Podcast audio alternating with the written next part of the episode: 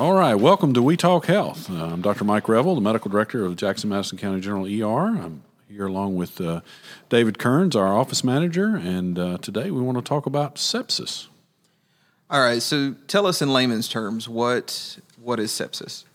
Well, sepsis is basically the body's overwhelming response to an infection, basically the toxic response. Um, we all get infections. We've all probably had strep throat or the flu or whatever, but sepsis is when your body uh, basically overreacts to that infection um, and can kill you, uh, basically. Gotcha. So obviously, it's not contagious, right? No, it's it's kind of funny. A lot of people think uh, sepsis is contagious. So if you're visiting somebody in the hospital that's uh, septic, they're not necessarily contagious. Now, I say that with a little bit of a, a tongue in cheek. Certainly, the organism that caused the sepsis uh, could be contagious. So it could be the flu. Uh, every year, somebody uh, uh, dies. many people die from the flu, and oftentimes that is through a, a sepsis mechanism. So. Uh, sepsis, just in and of itself, is not contagious, but the organism that caused it could be. So it's obviously something that anyone could get, right? Not just adults. Right. This is uh, anybody from uh, a very young age, from the neonatal uh, age, all the way until uh, uh, until the very old age. Um, a lot of people don't realize Superman actually died of sepsis um, after he had his um, injury and and uh, whatnot that uh, obviously he was not able to get up and be about, and uh, ultimately died, I think, of pneumonia, sepsis from a pneumonia. So I was looking at some uh, a few things about facts. Three million children, it says, around the world die of sepsis, and so obviously it's it's very serious. Here yeah. in our ER, what would you say? You know, is it something we see daily or potential for daily? Absolutely, yeah. We we see patients that uh, uh, certainly we're either ruling out for sepsis or admitting for sepsis uh, here in the ER every day. In fact, studies show there's 270,000 deaths uh, alone uh, in the United States, and that's actually more than deaths from opioids, breast cancer, and prostate cancer all combined. So, 8 million people globally, uh, not as many in the U.S. because we have access to antibiotics and can treat this appropriately. So, like most things, it is obviously early detection. Uh, what are some of the symptoms uh, that you know, like I said, the layperson would uh, could maybe look for, and whether it's adults or children? And I guess you could maybe tell us too if it's are the symptoms different, whether it's an adult or a child, different things to look for. Well, some of the ways we diagnose sepsis are, are based on things that you couldn't necessarily say or, or do at home. Um, certainly, a blood pressure would be one thing you could take at home, but not everybody has a blood pressure cuff. But uh, it begins as just a simple infection. Could be sore throat, uh, uh, chills, uh, fever. Uh, it's kind of hard to be septic without a fever. Uh, if you know have any kind of change in your mental status, you have an infection, you're just not feeling better. Um, even if you've been treated, that's one of the more difficult things. If you've been partially treated um, with an antibiotic, saw your doctor, um, you know, any kind of urgent care type situation, uh, got an injection, but still not better, uh, you want to think about sepsis. In fact, we encourage people to uh, um, to when they come into the ER, if they're concerned about sepsis, to actually say, you know, am I septic? Could I be septic? Uh, have you thought about sepsis? Um, we as physicians, nurse practitioners, uh, physician assistants uh, like to include everything in our differential diagnosis. Um, and there may be a situation where you don't need to be worried about sepsis. Maybe it's just a simple strep throat. But uh, certainly by asking your provider about that is, is, is a thing to do.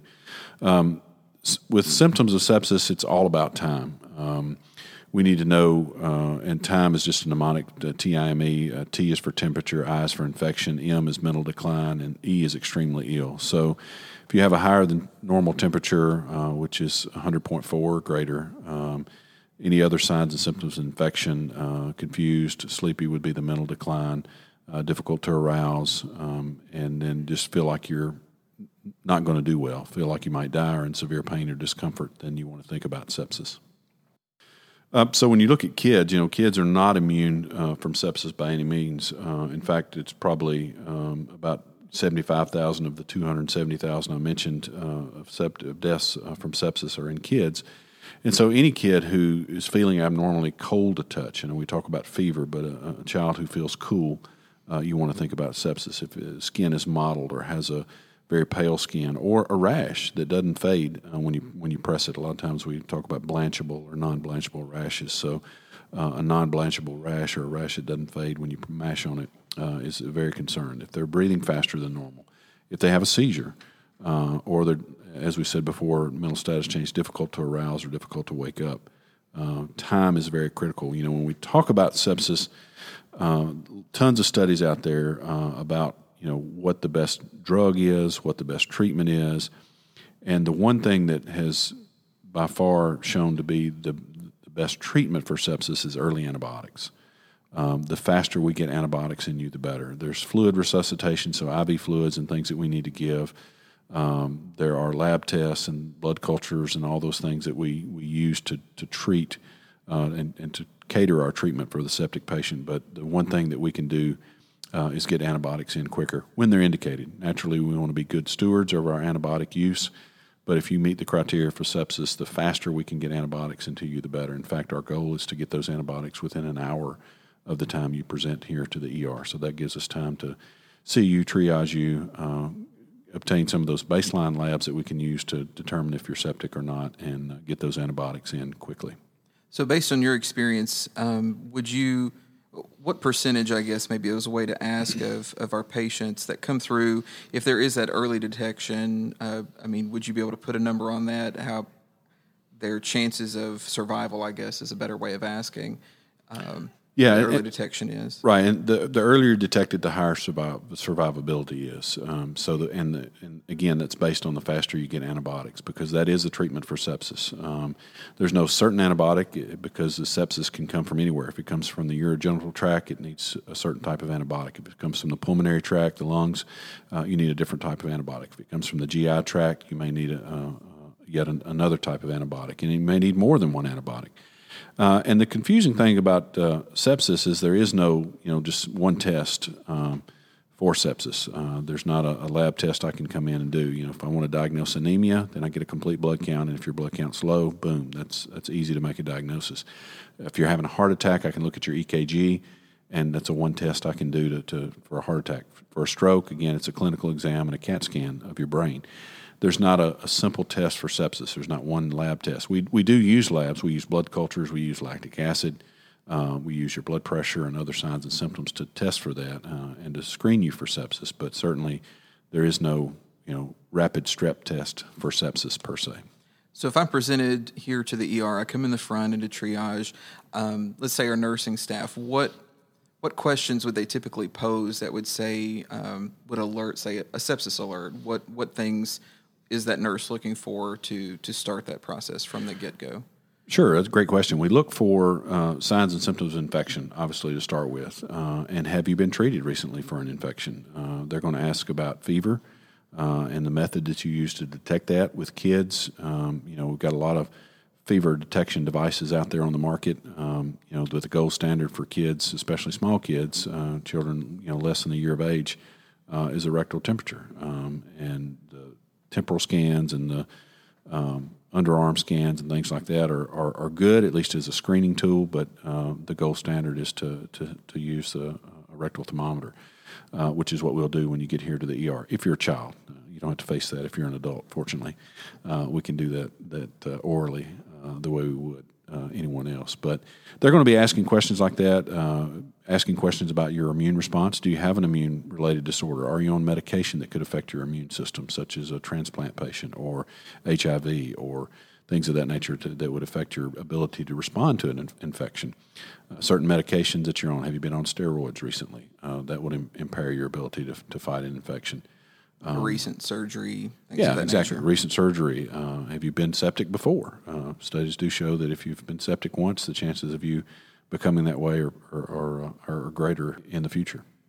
September is National Sepsis Month. Uh, so if you remember September, uh, always look for sepsis. Um, so uh, those words begin the same. So I think that's why they picked September for Sepsis Month. Um, um, so you know, look out for these symptoms. If you see one of those uh, symptoms we talked about with children, um, in addition, maybe they're not eating or they're having repeated vomiting, uh, or a big thing with kids, uh, especially since most of them wear diapers, we keep up with their urine output by knowing how many diapers, wet diapers, we had to change. And so, um, kids uh, usually tell us when they're going to the bathroom when they're older, or we can ask them if they haven't been in you know 12 hours. That's a problem. They could be dehydrated. Could even be septic.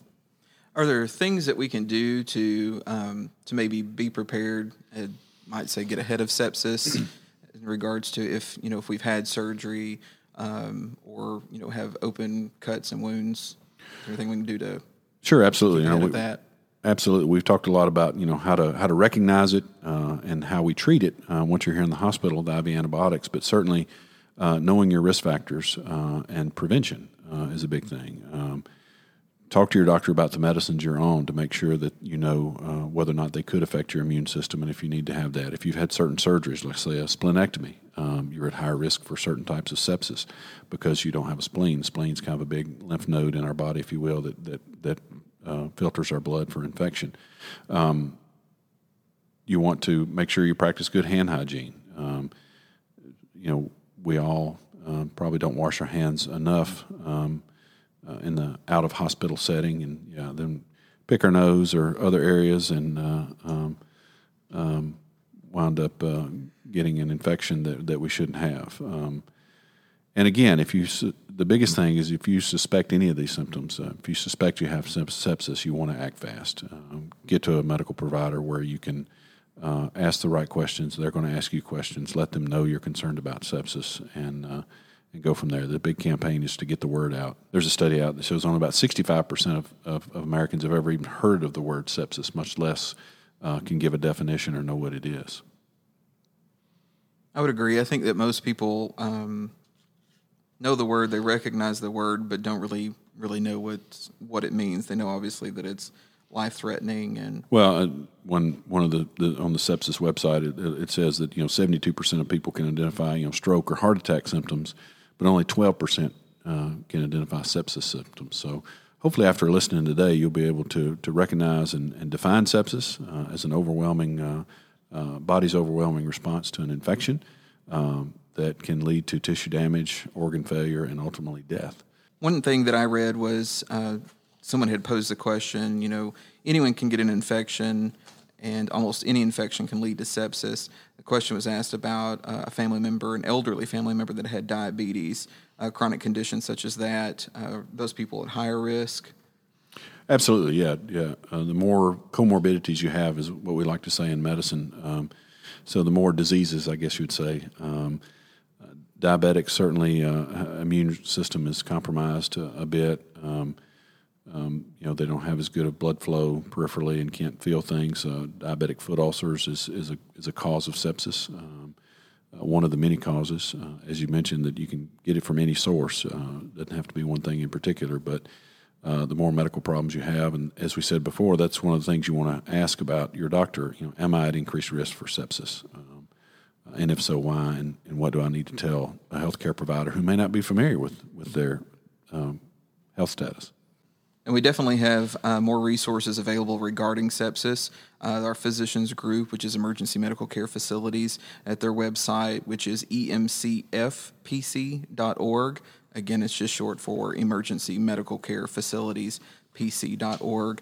Uh, you can click on there. There's uh, several resources on there uh, that will uh, obviously sepsis. Google it, get lots of information as well. But that will uh, link you to some resources as a just as a patient and also as a provider. All right, so that about sums it up for sepsis. Just want you to realize it's uh, the number one leading cause of death in hospitals. Uh, it's a leading cause of hospital readmissions, uh, and it's the biggest cost to hospitals um, per year. So, uh, you want to make sure you're aware of the signs and symptoms of sepsis and realize it's your body's uh, toxic response to an infection. Uh, not every infection uh, becomes septic, but you certainly want to be aware of the signs and symptoms and notify your provider of such. Uh, thanks for listening to us today on We Talk Health.